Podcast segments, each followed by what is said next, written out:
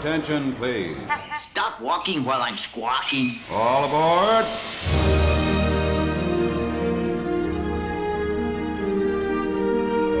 Hi, everybody. Hello, hello, hello. It is. I just gotta say right now, I've got my wonderful, lovely husband, Curt, next to me, who is joining us along with unpaid intern Ryan. And Curt is already laughing because he finds my hello, hello, hello either obnoxious or funny. Not funny. Or cringy. Somewhere Um, in between the two. Cringy. Yeah. Crin- more, yeah. It's more like I'm Hey, a catchphrase is a catchphrase. embarrassed. Valerie Cherish. my best Valerie Cherish. This is Marky Mark Love Bug right here. well, I Are love you just it. going to do those obscure references and not explain what they are? I'm already calling it. You guys need to make some hello, hello, hello t-shirts. Mm-hmm. I have my hello, hello coffee mug from uh, fan favorite Kim, though. I know. How sweet. Wait, you have to explain what the references are. We, He's- no, he's we talked about this. Oh, we you talked about Okay, Valerie okay. Cherish multiple times. If anybody Thanks has not listening. seen I Don't Listen, long time not listener, second time contributor. If nobody has watched The Comeback, doesn't know what you're talking about, go watch it on HBO right now. Lisa Kudrow's finest work. I think I've mentioned this to you before, Adam, but one of our fan favorites, Carly, who comes Yep. on the podcast and goes on all of our vacations with us, Carly worked on the comeback when it came back in the second season. That was like 10 Comeback, years later. comeback. Yeah. Carly, She's in Carly. post production. I'm going to have questions Yeah. next time I see her. I know. She did say, and this can go on the podcast, that Lisa Kudrow was a delight. Just a super nice, lovely person. But anyhow, guys, welcome. We are back for round three, the unexpected third round of talking about the Disney Wish. And we have once again recruited unpaid intern Ryan, aka my husband. Somehow they let me back in the room. I don't know. Sorry, guys. We did. And also, we've recruited, uh, we need a name for you, Curt, but we have Curt, Adam's husband, Curt. We need a fancy Yeah, name. here. I- What about just like president, CEO? If Ryan's the unpaid intern, Where are you I think I'm promoting yourself? top of the food chain, basically. Whatever that role. I'll have your is. coffee in a moment, sir. You know what you are, Curt? You named our podcast before we even started this. You came up with it. I it. did. I did. So I'm like the producer, executive producer, like, you know, just Well, you head, can- head honcho, just Mm-hmm. You can have, you can have a cut of that, you know, non-existent money. all we're those making- millions that are coming in. We're making yeah, off this I want my podcast. cut. Thank you. Great so to we have. EIC Curt here, executive in charge. So we are going to cover the last little bits, not little bits, it's actually a lot of stuff and a lot of really important stuff that we haven't covered yet about our trip. We got to talk about dining. We had some misses and some big hits on this cruise. Uh, we're going to talk about the spa. We're going to talk about some of the shows. And yeah, I think we just get into it. What do you guys say? Let's do it. Let's eat. So, how do you? let's kind of give the quick explainer. On the ship, they have three main dining rooms because the Disney Wish either does three or four night cruises. So they have 1923, which was the first restaurant we went to. That mm-hmm. one is just no show, no entertainment, but lots to look at and a beautiful restaurant. And we'll talk about that in a second. Then there's the World of Marvel, which I think we all have thoughts on that one. And we got the pleasure of eating there two nights in a row because the second night was for Pirate Night with a different menu. And then there was Arendelle, the frozen sing along dinner, Dinner show. thing, people mm-hmm. talking on a stage and nobody paying attention. So we'll get to that one too in a second. but what was so cool about it is we kept our servers who for the most part of the trip were absolutely amazing. We kept them through the entire trip. So we met them on night 1 and they were the same servers at every single restaurant even when we moved restaurants. Yeah, and I think it's important to note that like it's different on a Disney cruise than any other cruise. All other cruise lines have like one stationary restaurant and you eat at the same table with the same set of servers each time. And at Disney, they came up with the idea of rotational dining and having these three different restaurants. And on each ship, they are different. The Wish are the three that Adam just mentioned, which were all brand new and yeah, I don't know. Let's get into it. Let's talk. Did we find them hyped up? Did we find them to be awesome? Our first meal was 1923. This was a Walt Disney kind of themed, original, old Hollywood 1920s restaurant. So when I heard about this one, uh, also as an aside, the decor here was phenomenal. They had sketches and props, I guess, from animation, and the decor was super awesome. The food, my expectation was there's going to be a lot of like steaks and stuff like that, and there certainly were the majority of what was on the menu. But I'm curious, you guys remember if you liked 1923? What were your thoughts? Well, let me just start and say I thought our table was amazing. We walked in and we got sat at this beautiful table next to a porthole and had this incredible view that not a lot of tables had. However, I was feeling a little seasick and popped some Dramamine right before we went to that dinner, and I accidentally took the drowsy Dramamine, not the non-drowsy Dramamine. Oh, so no. I was on another level during that dinner that night I don't think I knew that. um, which was was something else. But what I remember of the dinner, I thought it was really good. I don't know, Curt. Yeah, I thought the table was great. I really liked the theming and the fact that there were certain sections that were themed to different movies, and you could see in lots of glass cabinets like sketch work and props and maquettes and things. Like I think that in terms of the attention they put to the detail, the theming, it was beautiful. I think the food was good. I don't really remember what I ate there, but I I thought it was there were no problems. Like good drinks, remember good cocktails, fancy cocktails. And it was our first night, right? Like we were getting used to the process, which is it's a little overwhelming. Like you walk in that first we were the first seating at 5:30. We have small humans with us, ours smaller than yours, and he takes a lot of attention. And they were like asking what the kids wanted to eat, and um, I think there's also when you're the first seating, they want to turn the tables and get ready for the second. And so I felt like there was a kind of energy to getting us sat down, getting us ordered, getting like, and mm-hmm. and that kind of was like I remember feeling a little overwhelmed. We just not long been on the boat, and it was like getting into the rhythm of it. But it was good. It was good. Nothing bad to say about 1923 maybe important to say there are two sides to that restaurant. One is Roy Disney, one is Walt Disney. And each has a slightly different kind of theming and take, but pretty much the same experience. Mm-hmm. We did have a really good cocktail there. I think Ryan, I think you and I both had this one. It was like the I, I can't remember exactly what it was, but I had this. It was a martini. It was like a chocolate. It uh-huh. was like a bourbon. Mar- it was like some type of bourbon martini with chocolate bitters, and then had this entire chocolate medallion that sat right on the top. yeah, it was like a chocolate coaster almost. but in the glass. Right, right. And I thought it really like at least for me, I put it in there and kind of let it melt a little bit, and I think it really sort of just added to the drink as it sort of started to disintegrate a little bit. Yeah, that was really cool. I definitely took a photo of that, and Ray definitely clocked that I had a piece of chocolate, and she was like, "Hey, can I have some of that?" And I was like, oh, well, Medicinal. "Sure, Medicinal. fine. You're gonna sleep well tonight. All right." yeah, exactly. Yeah, I felt like everything you just said, Curt, about how it was a little overwhelming. I think that whole first five hours on the ship were the most overwhelming of the entire vacation because we were trying to get our lay of the land and it was chaotic and exciting. And you're seeing all this new stuff and the kids' club. And now we're sitting at this fancy restaurant. And I know going in, you know, researching a little bit of these restaurants, 1923 was the one I was the most excited about. So I'd already set it at a pretty high bar. I was a little disappointed that it was our first restaurant, and you can't control this, folks. Like they just give you a rotation and you just deal with it.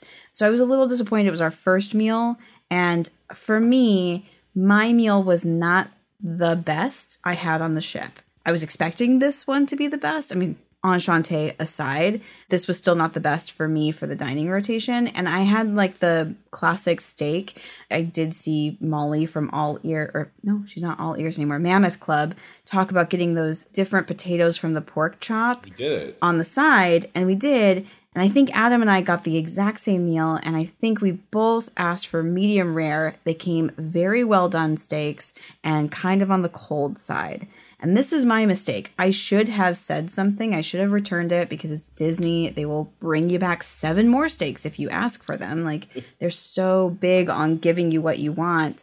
But I I was not in that mindset. I just kind of ate a cold steak and cold potatoes and just dealt with it. Yeah, it was that was a little disappointing right off the back. In my Dramamine fog, I do remember the steak was very well done, like it had been sitting there in the window for a while. But then yet the potatoes were cold. Like they had not been cooked well enough. And they were supposed to be these like scallop potatoes basically in the little dish. And they probably would have been absolutely delicious, cheesy and warm and everything else. And they just weren't. But I would give it a 10 out of 10 for the decor and a 5 out of 10 for the food. The thing I will add about the decor is if you are somebody like me who used to love the animation courtyard experience at MGM Studios when it was MGM mm-hmm. Studios, mm-hmm. I used to love going around there and seeing previews of movies they were working on. They also had a lot of like displays of the artwork and concept art and the maquettes and the way that they were like developing the characters. And I got such vibes of that from 1923, like being able to see the animators process and i i thought that really delivered and was really uh, just like a celebration of what is disney like 1923 the company is founded and and the company was built on animation first of all and i think that that restaurant really kind of honored that in a really cool way with the theming I would agree.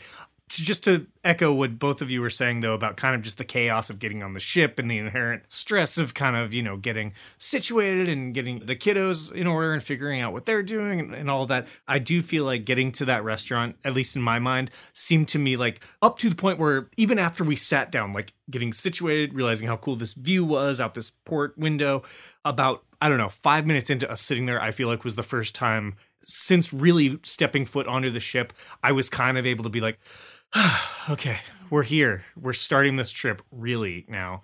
And it should also be said that I mean I know this isn't true for every passenger on the ship because I know they have to do this throughout, but I forget what they call it the safety briefing they do at Oh, the very muster station. The muster, yeah. Ours happened to be in 1923, and I feel like it was a mixed bag getting to see it before we actually dined there, you know, an hour or two later or whatever it was, because it was so cool. You walked in and you know they have all the chairs and tables and everything all covered for sanitary reasons, I'm sure. So it was kind of cool to walk in there and, and like you're saying, Curt, like see all the maquettes and all of like the, you know, homage to the animation history that, uh, you know, Disney has to show. But it was kind of a bummer, like then going in the second time, you're like, oh, well, I know what this is now. So the initial like pizzazz is a little bit missing. yeah your very first experience of it you're sitting there being like what would i do if i was on a ginormous ship that was sinking in the middle of the ocean Yeah, like if we're no- about to that's what i'm trying uh, to like create in my mind as i look at all this beautiful Yeah. Artwork so Uh-huh. yeah Uh, that being said, though, I think that I must have done it right because I remember leaving that meal thinking, "Oh my goodness, that was amazing! What a great way to kick off this trip! The decor in here is amazing. This is such a fancy looking restaurant. That what I think I got like the lamb shank, which was fantastic. That drink was awesome. I walked away thinking like, okay, here we go. We're doing this now. Let's let's rock. Oh yeah, I just pulled up the menu. You had the Italian rosemary crusted rack of lamb. Mm-hmm. Oof. Zero complaints. And Yeah, that's the one with the fancy potatoes. Yeah. Were your potatoes cold? No. Huh. Again, hmm. zero complaints. Hmm. Hmm. It's just us. Whatever. Just us, Dana. well you two had to be It's so because you wanted those fancy, special you know, potatoes. so, your- someone in the kitchen is like, okay, someone was on TikTok. Yeah, give them their cold potatoes. Yeah. Should we move um, over all to uh, Marvel? yes, we shall. So Marvel also on repeat, over. I mean- and over and over. Yeah, you better like Marvel. It reminded me of my favorite when we reviewed the um, Avengers Campus and it first opened. I felt like the noise was so loud. This one wasn't as loud, but it's just that same theme song on repeat. I liked when you walked in, it definitely set the mood. Um, you see the big like Marvel sign as you walk down this hallway. It's dimly lit and like kind of those blue hues. You walk in and there are screens everywhere, but not obnoxious. You're not in like a Buffalo Wild Wings with a bunch of, you know, sports screens everywhere. It's like kind of tastefully set in all these different places. It's a weird kind of almost L shape of a restaurant, or at least that's my impression as I remember it. Yeah. But I would say of all three restaurants we're going to talk about, this one was like the biggest, more dining hall vibe where they had a lot of seats kind of scattered in the center of this restaurant. And then around the sides, you couldn't not see a screen. They had various screens on every direction. Sometimes they were playing two different simultaneous shows. And then, what would you say, like every 20 minutes into our meal, it would kind of stop down. The music would get a little bit louder, and you'd look over at the screen, and there was a little bit of storytelling being told by Ant Man and the Wasp. I say Keyword little, little, bit because it was a bit. thin story. yes, and little and physically little because you know Ant Man. And then to the point where I think some of the wear and tear on the ship, having been out for almost a year, was showing a little bit because one of the screens across from where Yeah. I was sitting was like green on a couple of them, not working, and they weren't like it just it wasn't working. So you weren't getting that full experience. I don't know. Like this is like the take on we've watched a lot of YouTube videos about animators Palate on some of the other cruise ships where it's really like about the animation and interactive. And I think this was the new version of that with the screens and all that stuff. And I just I couldn't follow the Ant-Man and the Wasp thing. There was too much going on. It was hard to follow the story. And I mean, it was kind of cool to see Captain Marvel and Miss Marvel and all of them fighting off Ultron, who is back. I thought they got rid of Ultron, so that was weird. That Clearly, you didn't was follow the story because that was explained in in the It's lights. True. I'm with Curt on this one. I, I was clearly not following the. So explain, explain to me how It's Ultron not, came it's back. not important how Ultron came back, just that you can't keep Ultron down. He will eventually find a way to return. But and find the Disney Wish in the middle of the Caribbean. I think what you are saying though is even Disney has realized because they have fundamentally changed that experience from when it started to what it is now, and that it is no longer Ant Man and the Wasp story exclusively. They bring in their Marvel friends. But then it used to be that in real life they would like come into the restaurant and like all the servers would bring out giant sized food that became everybody's mini dessert and it was real fun, all connected. And they've pivoted away from that and now Spider Man is, is the character that walks around because kids like to high five Spider Man more than they like to high five Ant Man and the Wasp, is what we were told. And no matter what, whether you paid attention to the storyline or not, everyone loves Spider Man. Everyone Well, loves that's what our waiters told us. We asked if we were going to see Ant Man and the Wasp, or at least one of them. And they said no, they did like a focus test, and kids only want to meet Spider Man. Clearly, we've been So- watching Ant Man and the Wasp all this time on these screens, but what we want to see is Spider Man. why did they not just make a Spider-Man restaurant and show? I Like know. how popular Spider-Man is compared to the rest of the Marvel stuff. Like Sony's probably still clutching onto whatever rights it would take That- to make that happen. you know, Truly, that's probably it. Like, it's much easier to get the rights to the costume character, and he keeps his mask on, so you don't have to show it. Here's a fun little fact that I learned Tom Holland's voice beaming over you. Right. Well, so when I worked for Disney, uh, you know, I worked a lot of the time at Epcot in the UK pavilion. I was playing a cartoon character. And so we always had a photographer with us who would take the Disney PhotoPass photos. Next to me, like 10 feet away, was Mary Poppins, but she was not allowed to have a Disney sanctioned photographer for her photos because she is Julie Andrews' likeness and face. So they couldn't actually get the licensing to put her picture in anything that was Disney property. Oh. And so I wonder with Marvel if they're hitting this similar situation because those are all physical faces of real humans and not cartoon characters. And maybe showing Spider Man is easier because he is fully masked up. And so were Ant Man and the Wasp. And when they were going in, you weren't seeing them take off their faces and or their masks and show you that they kind of look a little bit like Paul Rudd or whoever.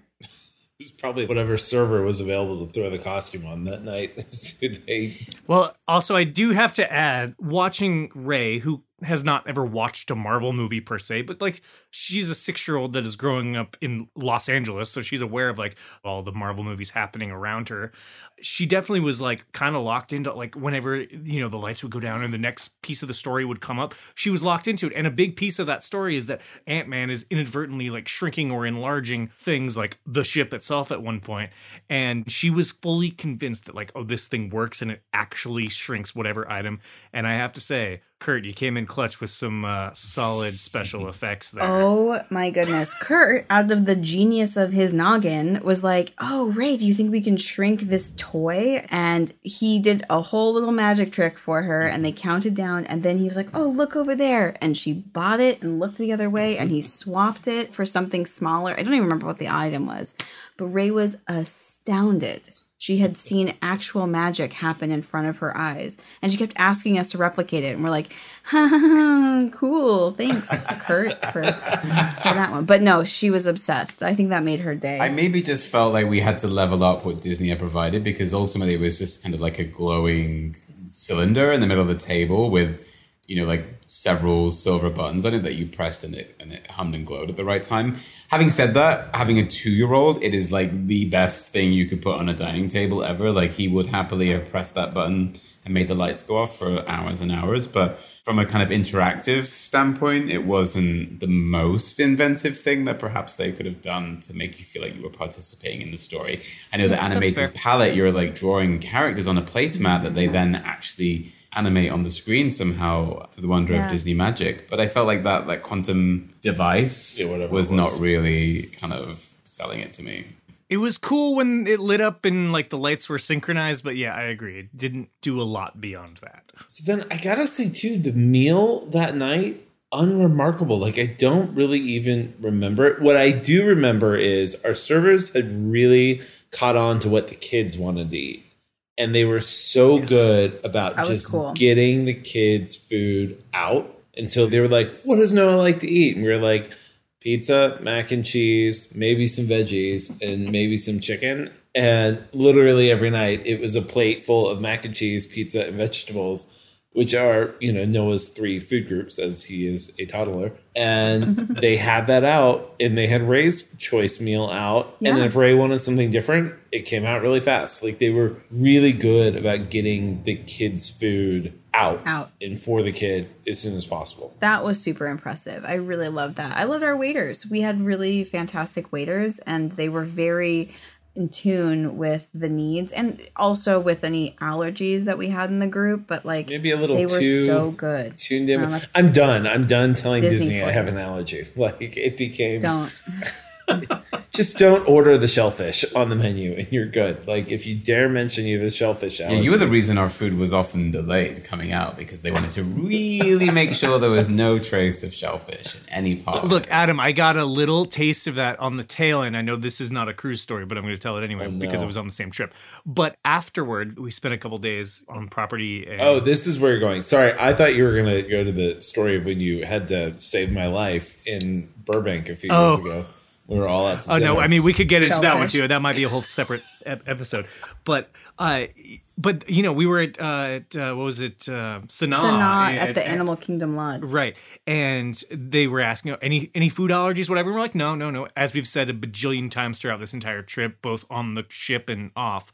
And Ray was like, Oh, but daddy, you're allergic to watermelon. And he was like, you could hear the record scratch, and everybody was like, Oh, wait, hang on.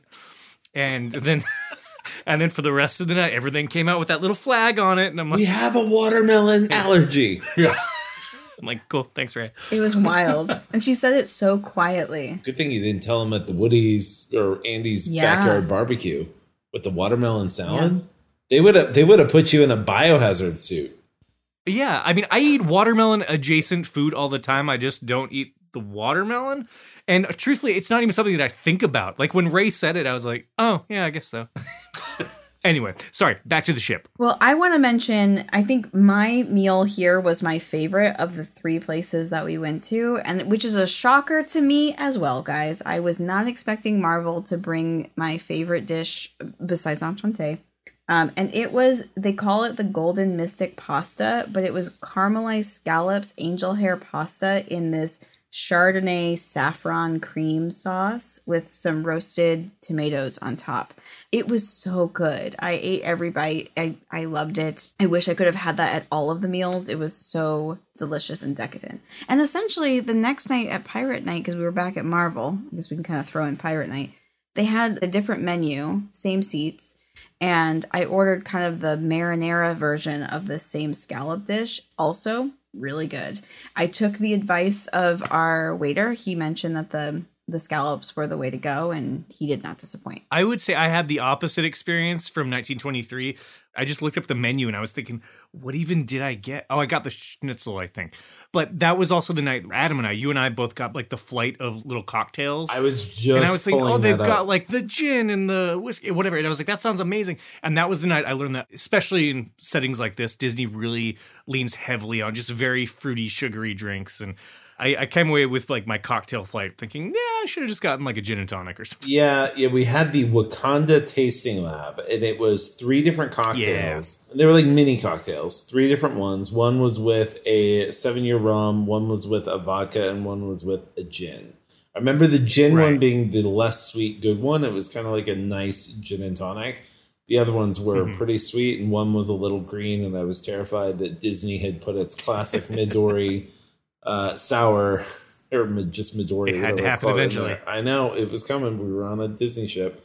The one thing I do remember from there that I really liked was the appetizer, the Hearts of Palm ceviche. It was a vegetarian ceviche with palms, so that was pretty. That was really good. I do remember that that now that you mention it. Okay, so then we went back there for Pirate Night, as you were saying, Dana. But the difference was, and I thought this was actually way better, was that The screens were off. the, no, the screens were on, but it was just like the art of Marvel. Like it was sketches Yeah. and costume design and things like that for Marvel, as opposed to the show and clips and like because also in between the Ant Man and the Wasp stuff during the Marvel dinner show thing, they would just play like montages from all the Marvel movies in the background, which was uh-huh. weird. So this was way, and I thought I think Curt, you said the same thing. Like this was way more interesting to see the actual art of Marvel mm-hmm. playing on those screens. Mm-hmm. Curt's nodding his head. He's having some chocolate. Oh, okay.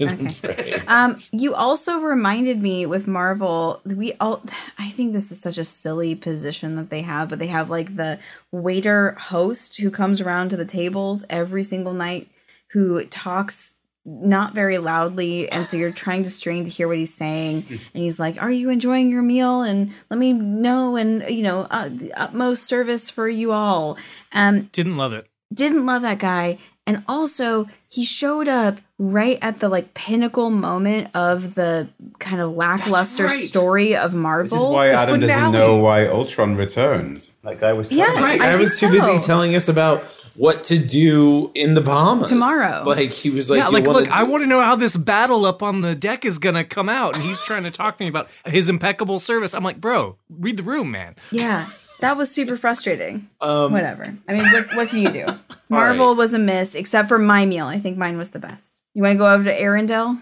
Let's go to Arendelle. We went to a wedding in Arendelle. I think there was a wedding. It was hard to tell. We did not have great seats. So, real quick, setting this scene, you walk in on the longest walkway I think there is on this ship. It felt like forever. hallway, yeah. It's like this hallway. Really well went on themed, and though. On and on. Yeah. Of all the parts of the ship, I felt Arendelle theming was the best. Yeah, they really knocked Agreed. it out of the park with the theming on this one. Agreed. So you walk in, you are like in the scene by the time you walked the half mile that is this hallway. You walk in, in the center, they have a rectangle shaped stage and then seats all around the perimeter. I would say that for seats, we were decent, but not great seats. There's definitely like if you have a seat next to the stage, you're going to get to see the show. There were people that were further back than us, and I'm like, how do they even see anything? I feel like there's a very different experience that you'll have based entirely on your seating that you can't control. But the the show is a dinner theater essentially. They play all of the hits from Frozen and Frozen 2. You're going to hear every single one of those songs. What I did like about this is while you see Anna and Elsa and Olaf and Kristoff, they all come out and sing the Wandering Oaken is super great. He's kind of your MC for the night. They also had like wandering minstrels who sang the bulk of the music, which was probably a nice relief for Anna and Elsa, but they wanted it definitely to be more of a like, I don't know, a dinner theater slash karaoke vibe for Frozen. I gotta, Um, I don't know. I gotta say, we watched a lot of YouTube videos of this before the trip, and they have definitely Mm-hmm. changed out the cast from the initial sailings. It was there were moments. Also, the mic. I mean, Ryan, you're the audio guy. felt like the audio levels were all over the place in there. Like you could, Could not. be, you know, truthfully, I kind of couldn't really hear what they were doing, so I just kind of tuned it out. isn't that the exact That's what you opposite? pay thousands of dollars for on one of these cruises, really. It's just to go in and tune out the experience. that sums it up. I mean, I was I was enjoying just the decor and like we were kind of near like the rearmost window on the ship, so I was kind of you know checking that out, seeing if I could see any ocean views out there or whatever. But So you were really you were really invested into Anna and Kristoff's wedding. oh, just so hard. But I really did enjoy when they brought around the uh, Olaf animatronic. That was pretty awesome. Yeah, that was cool. This it was like a deconstructed Frozen, wasn't it? Like they were like you had three quite talented, I would say, musicians, singers who are really telling the story. And then you got the Disney element of seeing Anna and Elsa, Kristoff in a terrible wig, and and Wandering Oaken and an animatronic who would come around and give each table that kind of more personal experience for all of 10 seconds because it was let's face it a huge hall that they had to get around but you did get a tiny bit of mm. of FaceTime with each of the characters which which felt very Disney like that you were getting a, an attempt at like an authentic musical experience but also some real like character interaction which I think so many folks expect from like the park experience and stuff the theming of Frozen was the the Arendelle, like the room and like the lighting. There was magical effects in the ceiling when Elsa cast her magic, etc. Like, I think the Imagineers worked hard on that space um, and really thought about it and thought about like Definitely. what would have happened after the movie. So I really appreciated that. But at the end of the day, it was like I think Disney has templates for these dining experiences. They know there's going to be one with a bunch of screens that you're going to try and interact with. There's going to be one that's maybe slightly lighter on theming and goes for something a little bit more, perhaps like historical or leans into like the philosophy of the company. And then you've got this kind of like live music, like bringing the movie to life experience, which for us was Frozen. On other ships, it's Tangled or Princess and the Frog. And there's live music, mm-hmm. there's character interaction. There's a moment where they get all the kids to parade around the dining hall for some reason, the conga line of some thing that Oh my gosh, I forgot about the conga line in the Frozen. movie. And so, like, that's the the template of the three dining experiences that I think they know work well. And we got Yeah. the Frozen version, which, if you love Frozen, this this is for you. Look, we also we can't knock it. We all sang those songs. I think we also all agreed that the Frozen 2 songs are a little bit better than the Yeah. Frozen Yeah. original.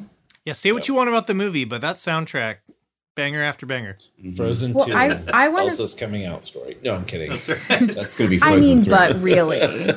Sure. Frozen 3 and a little bit of Frozen 2. I mean, like, there's undertones. I want to talk a little about the food and the drinks. First off, I had to pull up the menu here.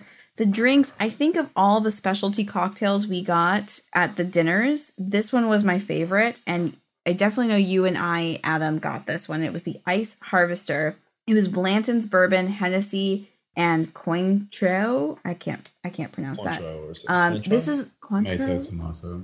Wow. Who who knows? Who knows? Contro. Contro. It was a decent drink. It wasn't The stuff that usually goes in margaritas. Yeah. Yeah.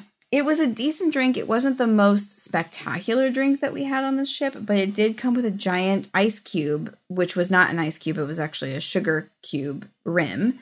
And you had to break it like ice to get into your drink. And it was, it did change the drink. You know, the first sip was definitely more bourbon forward, and then that had sugar in it. So, which was probably the Contru or however you say it, starting to seep in there. And I thought that was kind of fun. I couldn't break it. Yeah, we had to get our server to help. It did look really cool too. Like the way it broke, it definitely Yeah. broke in like the kind of like Like a fractal frozen. Yeah. kind of pattern fractal. that you really, really want to see, you know, Yeah. for that kind of theming. Yeah, I thought it was really good. I thought the food was okay. They tried to lean into like Nordic. authentically, like yeah, like Scandinavian, Norwegian Totally. Fair, but which I thought it was good. I appreciated it. I'm a vegetarian, and they were always very attentive to my options and making sure like did I feel like I was catered to. And I always think I think Disney does an amazing job for vegetarians. Um, there was at least always two choices of entrees. But then they were really good about coming back and checking in and being like, you know, which one did you prefer? Because often you can have more than one if you want, if you wanted to try try multiple. Um, so I appreciated that. I felt well looked after as a vegetarian.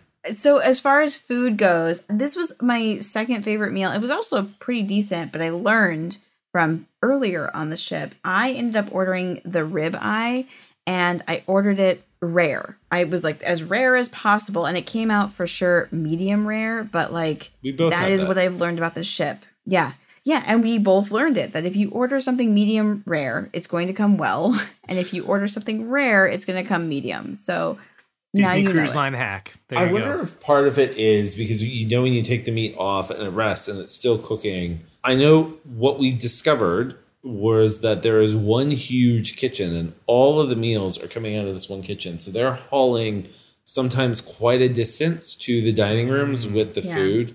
And I'm wondering if like 1923 they did pull it off when it was like medium-ish and then it sat Maybe. and like the internal cooking that still happens it Interesting. went like a little further so maybe or just like the was why. pure kind of practicality of catering for hundreds and hundreds of people at one time and Right, not having yeah. enough Yeah. folks to like keep an I eye on, want a on medium how rare. everybody's meat is cooked. Like, I mean, lo- we've talked a lot on the cruise, before the cruise, since the cruise about the logistics of the whole operation and are completely dumbfounded as to how it's even possible for a cruise Oh, no to kidding. happen, like what has to go into the planning. So the fact that it's difficult to get your meat order right does not surprise me given the logistics of that whole operation. Um, It's a small price to pay for the overall experience.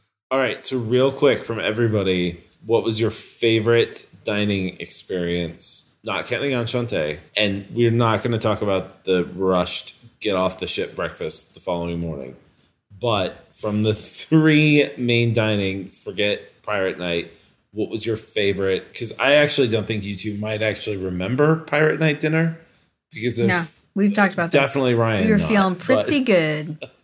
But from the three main dining, what was everybody's absolute favorite? Go. Ryan? The barbecue.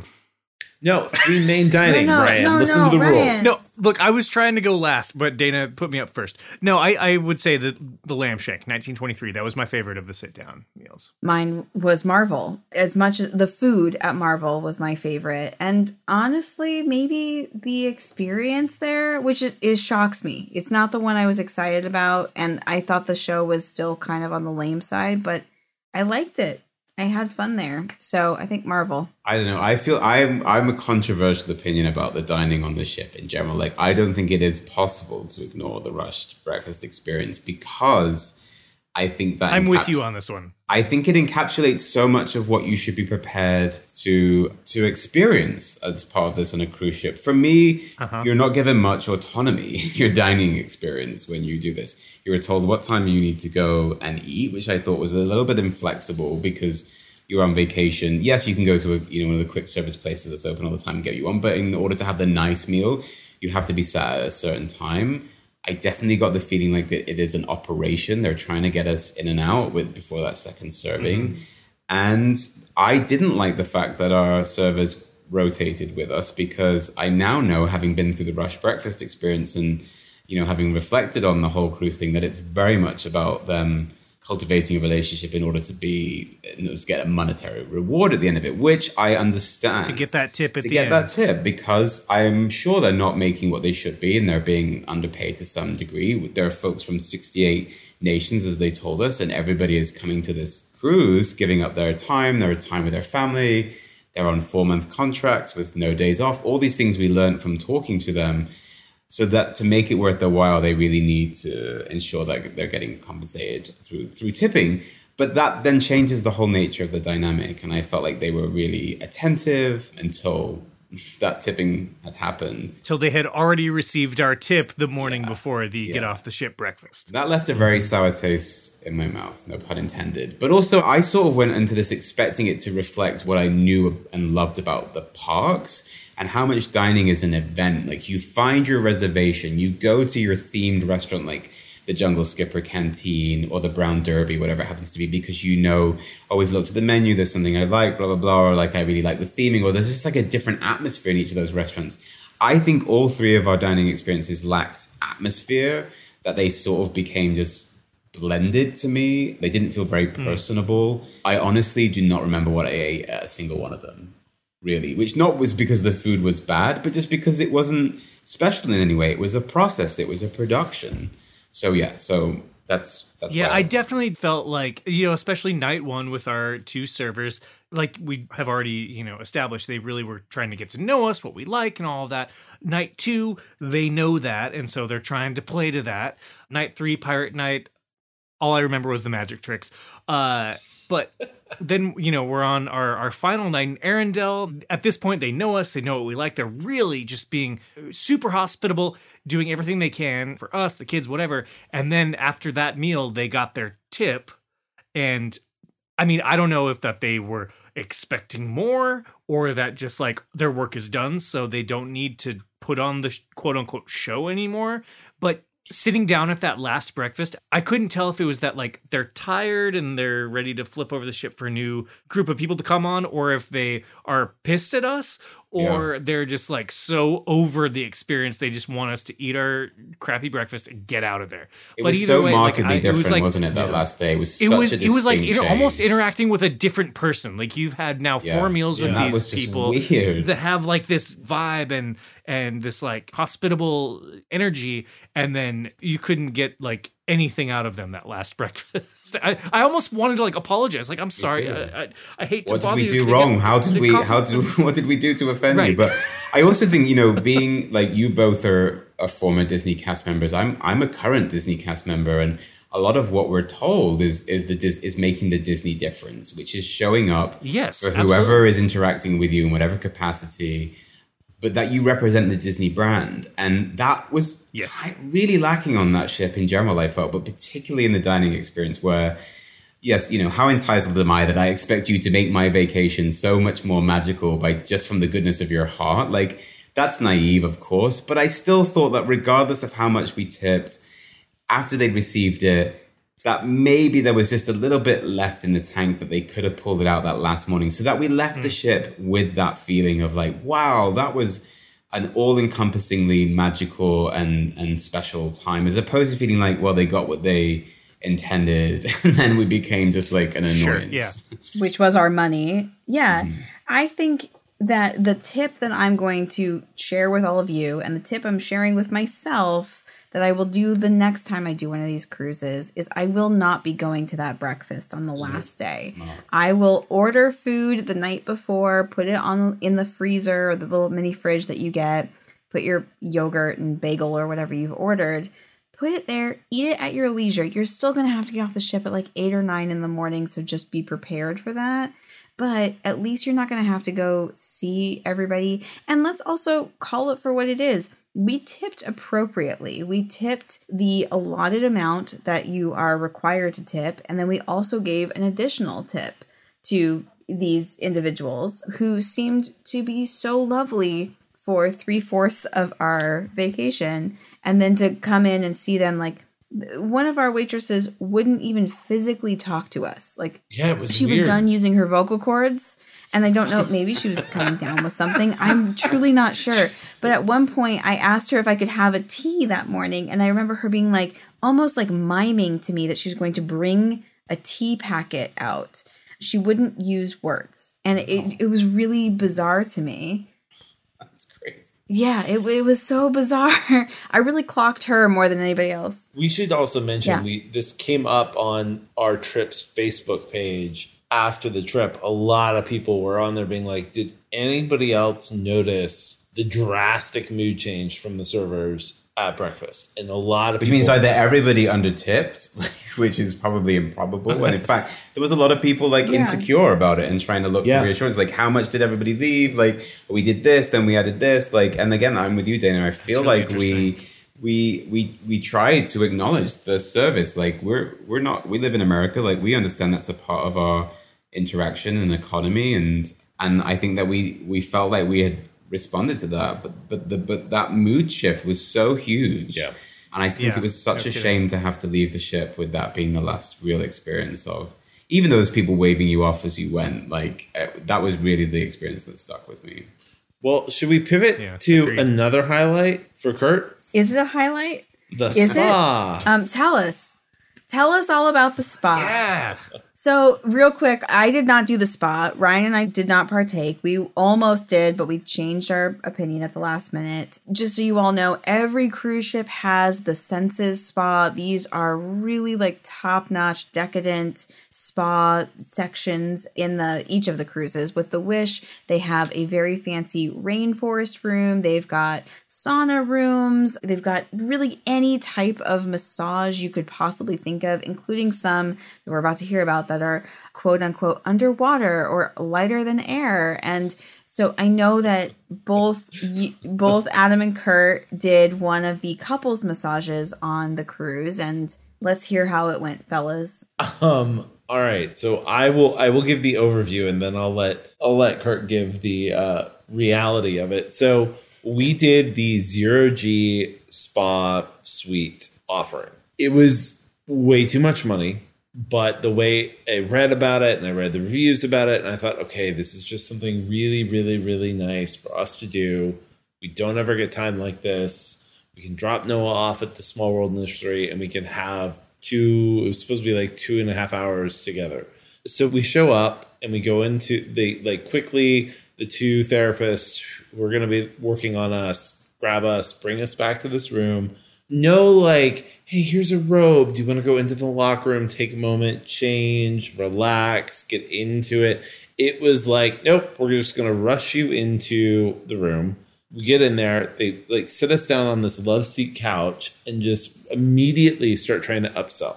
So we had booked, you know, it was going to be Right at the start, Yeah, I didn't right realize that. start. Like right at the start. they the were start. like this is what your treatment is you're going to get this like foot scrub then you get 15 minutes in the hot tub and then you're going to lie down on the table and what massage you want you can pick one. You can either have hot stone swedish or deep tissue. Pick your massage. Oh if you want 20 minutes in the hot tub and a 75 minute massage that's going to be another $50 a person or whatever it is. And so they were like trying to do that upsell. So it was like a nickel and dime you situation right from the beginning. Yeah, and then we said no, we'll just do it as it is. So we didn't even get a chance to like get comfortable, put a robe on or anything. And she just like plops our feet in these buckets while we're sitting on this couch and like does the foot scrub and then they are like, "Okay, 15 minutes in the hot tub begins now. We'll knock after 5 and then please be laying face down on the massage tables over there." And we were like, okay. So we get in, we're like trying to relax in the hot tub, enjoy each other's company, and then 10 minutes later, knock, knock, knock, five minutes. And so we, you know, promptly got out of the hot tub, dried off, went over and lay down on the massage tables that were supposed to be these, they, they pegged them as these zero G- gravity massage tables that were supposed to make you feel like you were floating on air.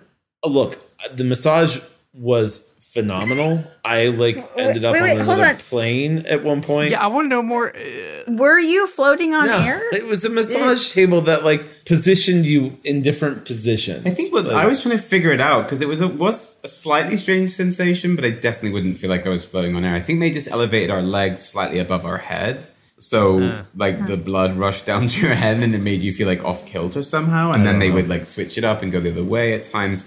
So because you were never completely parallel to the floor, I think it felt like you perhaps were Gotcha. meant to be floating, but it was certainly not a, a full hmm. sensory experience by any means. but the massage was. I think we both agreed the massage part was really good. The massage was really, yeah, it was really good. It was incredibly overpriced for the experience, and plus, you know, you just have to be comfortable, as I was not, of being two middle-aged white guys sitting in a room with two women of color kneeling at your feet, salt scrubbing your feet in a bath. Like that, to me, is an inherently uncomfortable situation in in an environment Yeah, that is fair. supposed to be promoting intimacy in our relationship, which is, I guess, what they call it a couples massage. Like, but it did not feel relaxing. It felt like a very, very weird dynamic. It was very businesslike.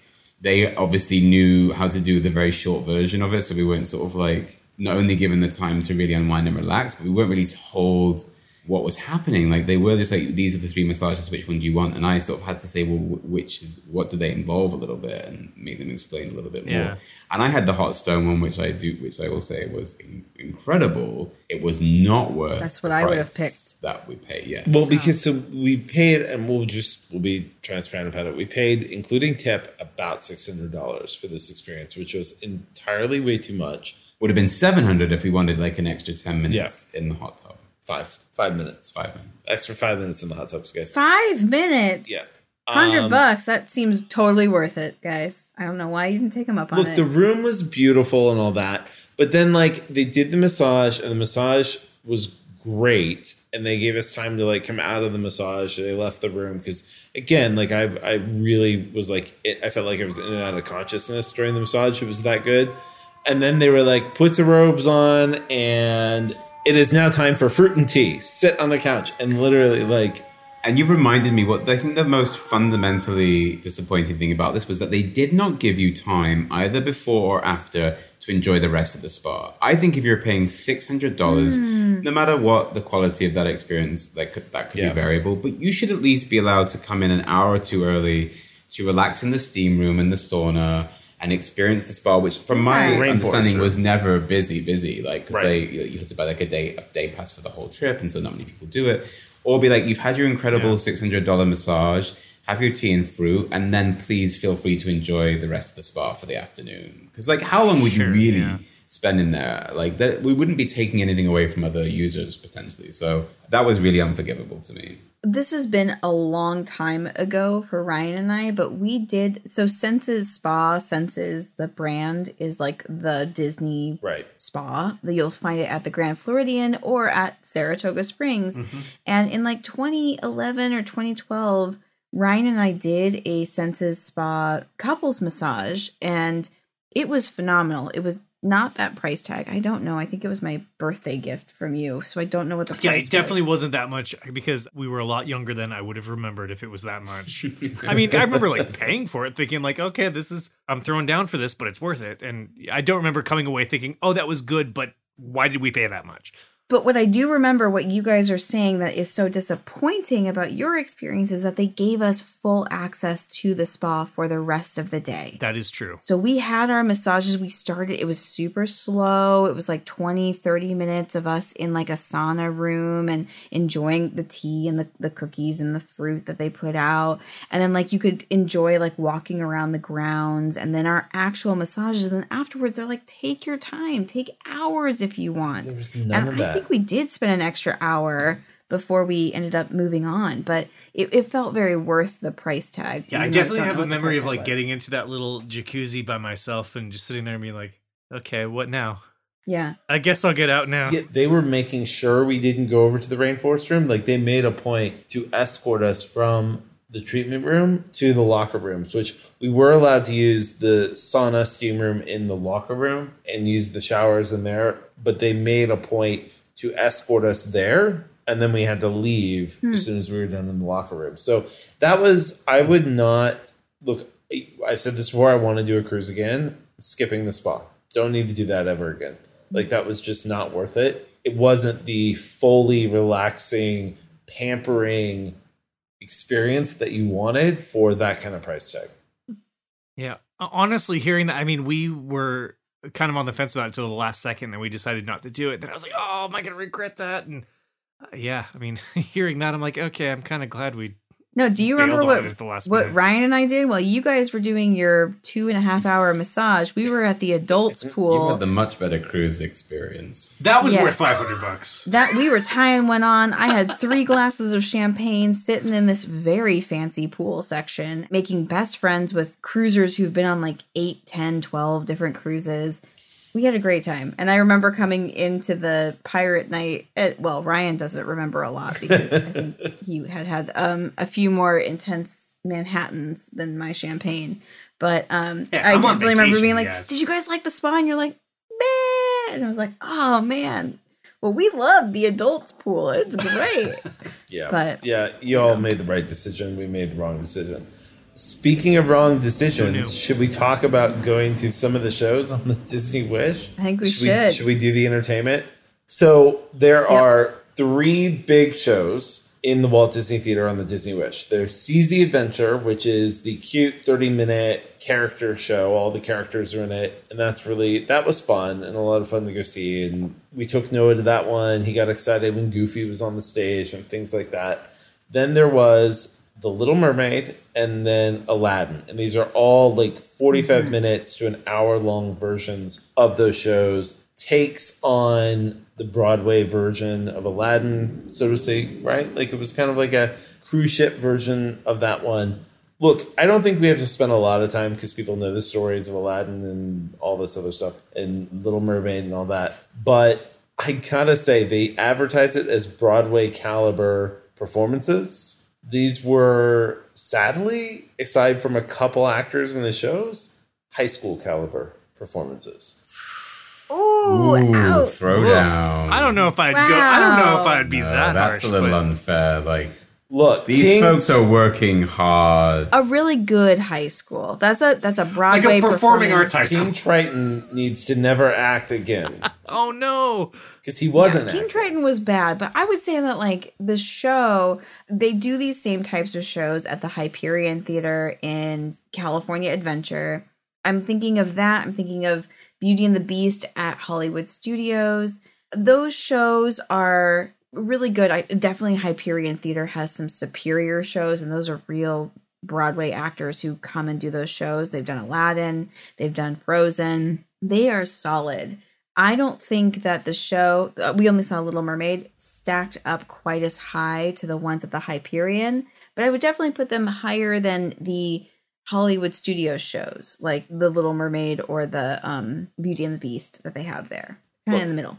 The star of all the shows was cruise director Leslie. She was phenomenal. The cruise director. she opens every production. Like she comes on stage and does a little spiel about what is happening the next day, like some things to be aware of, and just oozed charisma and um, set the m- most incredible tone. She brought the Disney difference. She was Disney magic. I mean, uh, truthfully, you can tell that she loves what she does. She's been doing it for 17 years. Like you don't stay in the company for that long unless you're finding a value in, in what you're doing in the way that I think she Right. has. What I feel then in opposition to that is that for many of the of these casts, they're doing a short contract, an intense contract. Like Adam, I don't agree that they were high school standard. These folks are working incredibly It's hard being a little harsh. not only on those stage shows in the evening, but on all the dancing and entertainment throughout the day. So they're wearing multiple No kidding. hats. Yeah. They're learning a ton of choreography. I would say that they're not all triple threats, and that perhaps some of them are stronger dancers or singers than actors, and, and vice versa.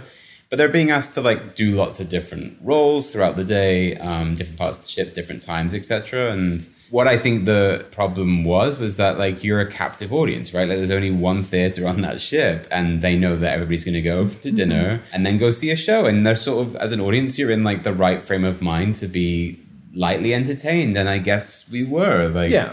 you you know the production concept and execution is not going to be Broadway standard because we're not a Broadway audience. Ultimately, we're a bunch of folks on vacation having a nice relaxing time. Most of us being younger, like it's it, they're made for kids, which I think is Yeah. amazing. Like you want to do more adult based entertainment, you could go and do '90s trivia. Would you say, Dana and Ryan? Yeah, you guys did do Oh, that. We didn't get to 90s trivia. We didn't we did regular trivia, Ah, which was fine. We did not win.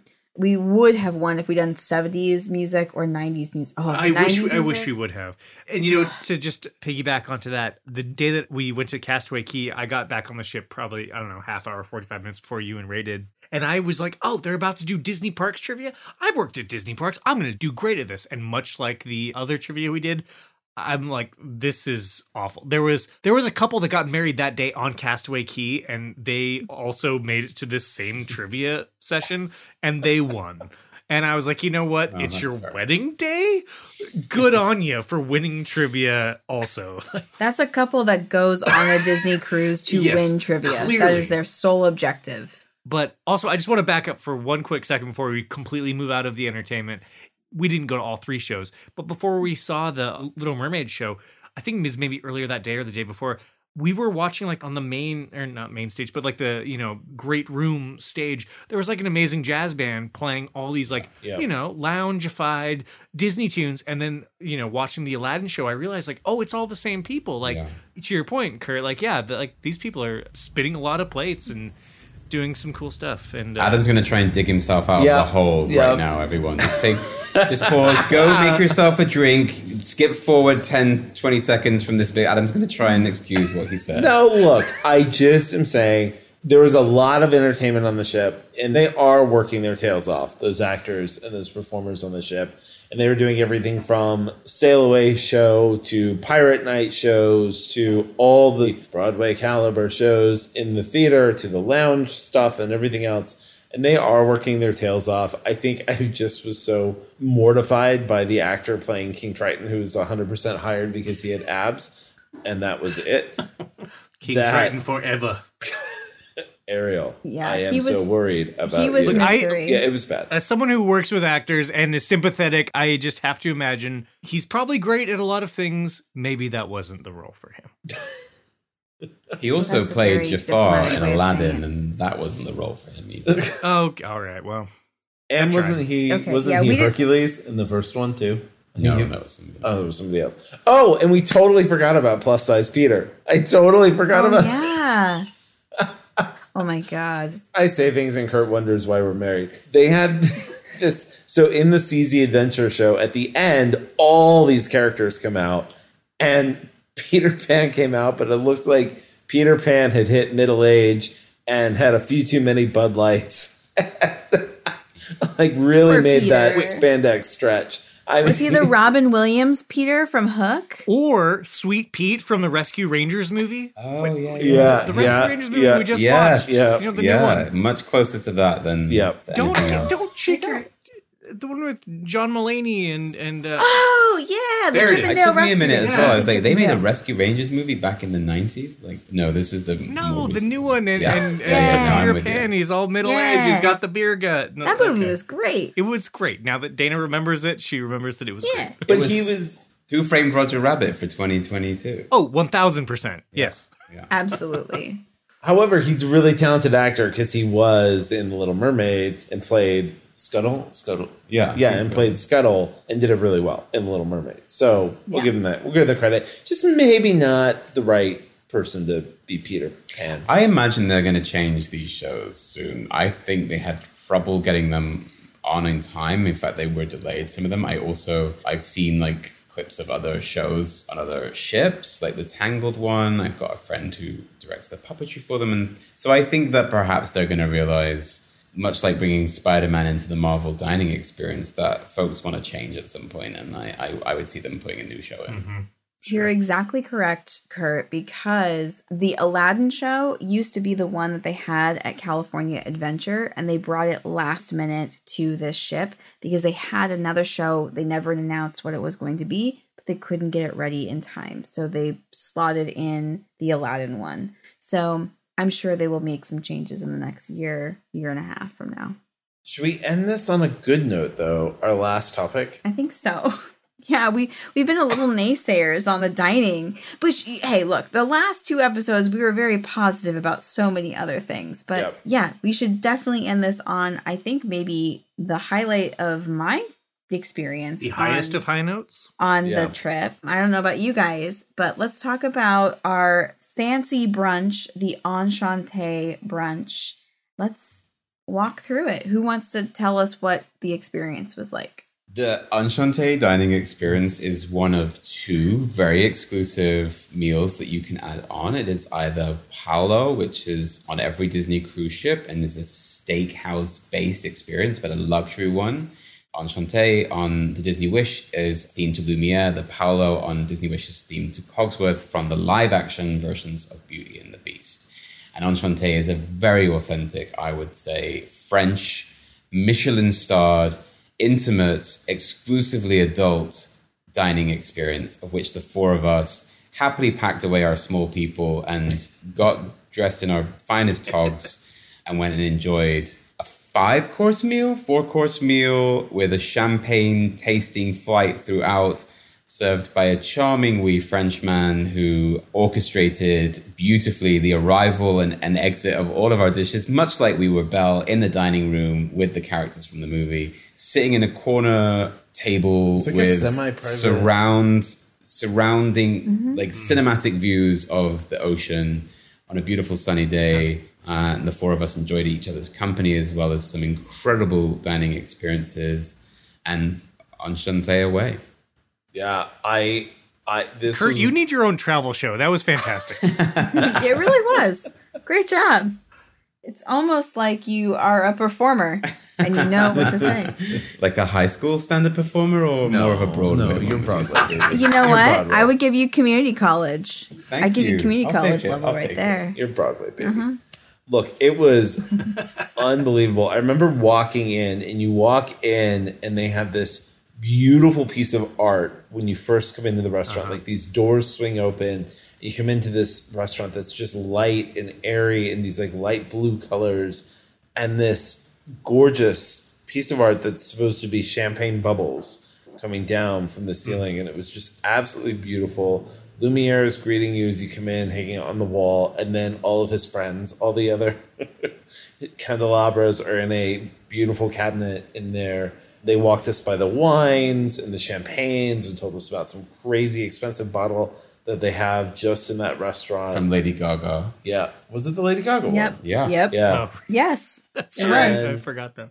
then we are walking past these tables and we somehow get sat in this beautiful semi-private round table in the corner and it was it was unbelievable. The food was out of this world. Like every bite gave you a different experience. The bread i think we ate all of the bread they had on the ship. The bread is mm-hmm. only made in france good. is frozen and it's by some like master bread maker in France is frozen and then sent to the Disney Wish. And then they have a way they make it taste like it never was frozen. It was unbelievable with this like butter and salt thing on it and the butter was good. I mean just I, mm-hmm. mind blowing even just starting with the bread. Like it was it was insane. And and the butter situation. Oh, just keep going. We had lots of emergency bread. We needed more more servings of bread.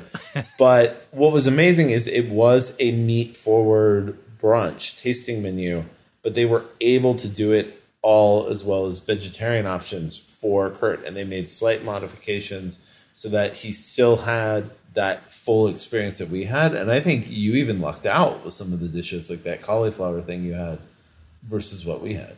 Yeah, and I will. I'm a self-confessed non-foodie. Like, I'm not somebody that typically enjoys the experience of eating or eating out. Like, I like going out and, and being social and the experience of dining with people for sure. But I'm not somebody that needs to go to like the hottest new restaurant to taste the food. Whatever. I'm. I'm just not kind of wired that way.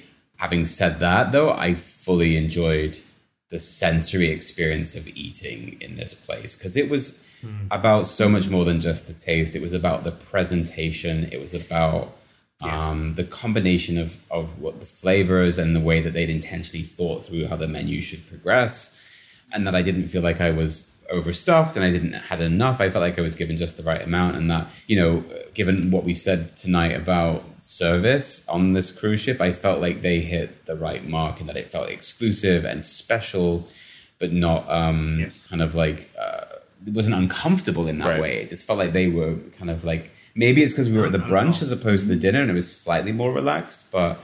I felt that the level of service and the engagement with the person who served us and his team was just hit the right It- mark. The when they all they brought were all great. when they had four of them who all put the plates in front of us completely synchronized at Yeah. the same time like it was just it's those little touches that you're like oh this is special this is different this is why we're paying more for this And I will say, maybe at this point, controversially, I know from my husband, is that I don't think I need to do another Disney cruise. I don't feel a strong inclination to do so.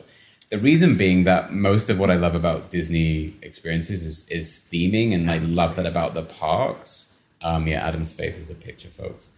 But the, I think one of the best themed areas of the ship was Enchanté, and it was done incredibly tastefully and incredibly subtly, but with uh-huh. so much thought and intention. I really felt that the Imagineers who do the work I love at Disney just like struck gold with it. There were just like so many touches of in, of intention about.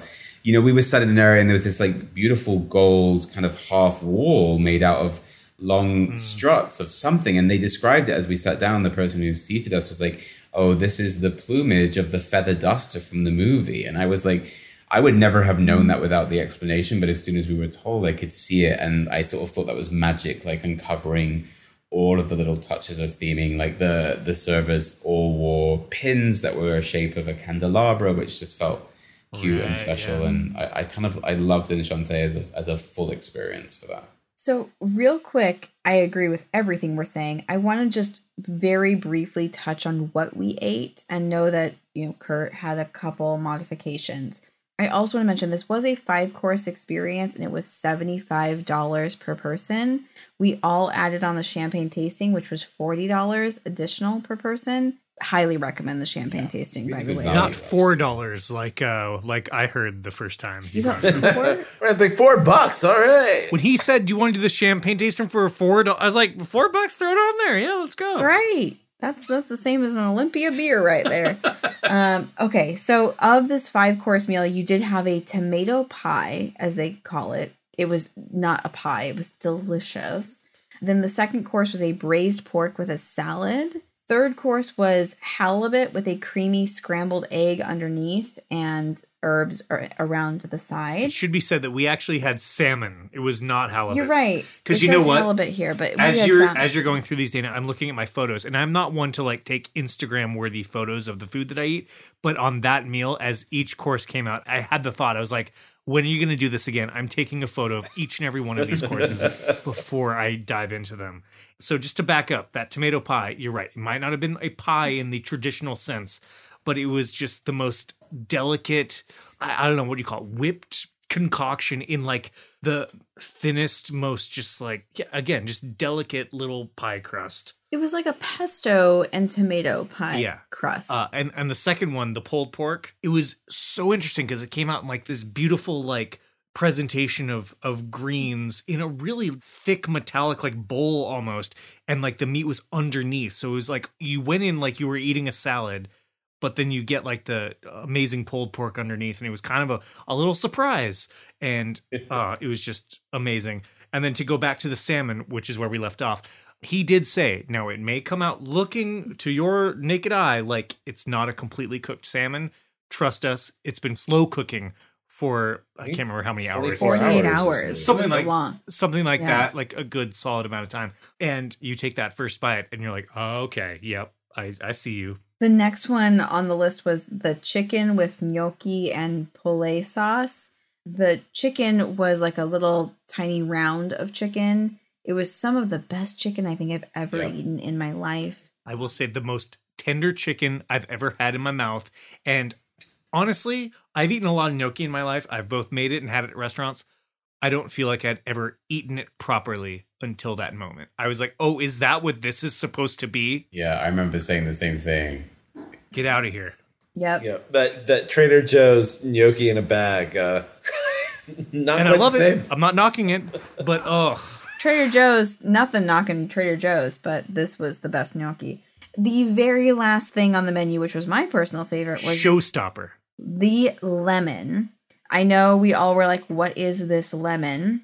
The lemon ended up being a like white chocolate lemon shape. It looked exactly like a lemon picked off a tree. They put it down in front of you, and it's a lemon on a plate. It even had leaves. And then when you opened it up, it had this lemon meringue on the inside that was so decadent. It was so delicious, but also really light, and it complemented everything that we ate. It was so good, so so good. The whole, the entire meal was such an experience that I won't forget. It was one of the highlights of the entire cruise was that experience there, and I think that 1000%. even though it was pricey, that was worth it. Some of the other things on the ship were definitely not like the spa, but that brunch and that meal and that experience was 100% worth it and worth that price. Which really, for a Michelin star, for a five course tasting menu with champagne pairing at a Michelin star chef's restaurant, that's a pretty good deal for $75 a person. And let's not forget, Adam, that is the meal where you were introduced to your new favorite champagne. Yes. Moët Ice. Moe and Ice. a drink in the summer. Okay, well, guys, I think that concludes the Wish Disney Cruise experience. Before we go, because we do have Curt, I want to give you a chance, Curt. Was there anything we didn't cover that you wanted to round back and mention that were some of your other highlights that you loved on the trip? I loved the stateroom experience. I thought that the Disney Wish did an incredible job of designing and and making those spaces, which are small, let's face it, but feel like really well thought out. Like all the little touches of Disney magic, the, the mural behind the bed, gorgeous like lighting on either side, like the addition of a bathroom light on the floor for the middle of the night, like the fact you can pull the curtain over so your your small human can be in its own space doing their own thing while you're you know watching tv or chilling out in, in the other half of the space i thought that was so so well done and then i want to give like honorable mention to Hook's Barbary which was like I kind of wish I had Yes. um, scheduled a haircut there because I thought it would be really busy, but actually I saw a lot of people walking in and doing it.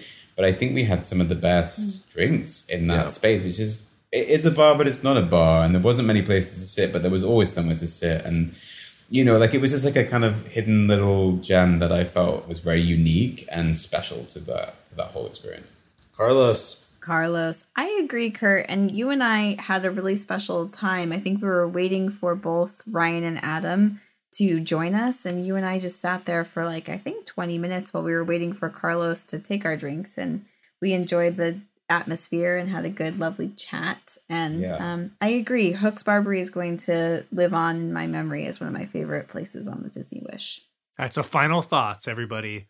From one to 10, how do you score your Disney Wish experience? Adam? ooh, eight point five, and yes, I want to do another cruise. Curt? I would say I sit at a solid six. All right. Dana? I'm going to give it a 9 out of 10. I loved pretty much every minute of it. There were a few kerfuffles, but I loved it. I would do it again. I would do the Wish again. I will do any other cruise. I want to compare. I want to try a different ship. Yeah. For sure.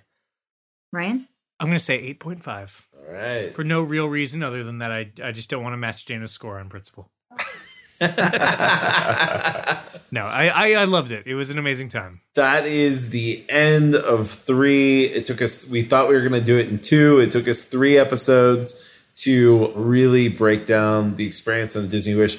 We also have Disney World Vacation to break down at some point. So we're going to have to do that in the next few episodes. And here's a little teaser coming up. We finally caught a Disney Cruise Line cast member, like, went fishing and we got one. And Dana and I have a little interview with a former Disney Cruise Line performer. So that'll be coming up too. Ooh, you better hope they don't listen to this episode, then, Adam, after what you said. Well, we already recorded it, so they're in. No. also, he's fantastic. You guys are going to love him. And he worked at one of the comedy clubs that I don't think they had on the Disney Wish. They don't have a comedy club there anymore. But his stories on the entertainment side exactly mirrored what you were talking about, Curt, where there are a lot of different roles and every day is kind of a different scenario on their agenda. So definitely they work really hard on that ship. All right. Well, All right. unpaid intern Ryan, husband, executive producer Curtis, thank you for joining us. Thanks, guys. We'll see you again in another year when, you, when I Yeah, drag you back in. I'm honored to be here, especially for two in a row. I feel like I'm batting a thousand here. All right, folks. Well, thank you again, and we will see you all next week. Have a good one. Bye, everybody. Cheers.